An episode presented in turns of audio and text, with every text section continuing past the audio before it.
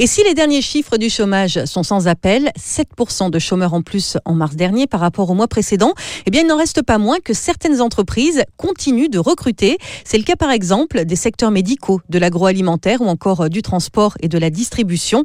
Des secteurs d'autant plus demandeurs qu'il sera bientôt nécessaire eh bien, de relayer tous ceux qui sont mobilisés depuis plusieurs semaines. Une plateforme dédiée a été mise en place, mobilisation emploi tout attaché point gouv point fr.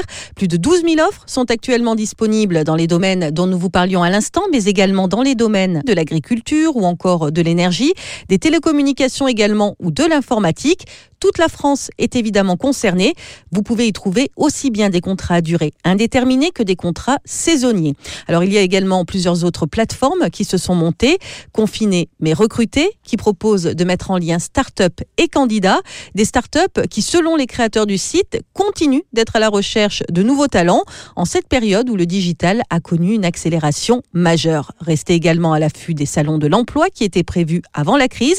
Si certains ont été effectivement annulés, d'autres ont été maintenus sous une autre forme. La ville de Vambresy, dans les Hauts-de-France, a créé par exemple un e-salon qui sera ouvert jusqu'à la fin du confinement avec plus de mille emplois à la clé. Pour finir, vous pouvez toujours vous former, vous former en ligne notamment via Pôle emploi.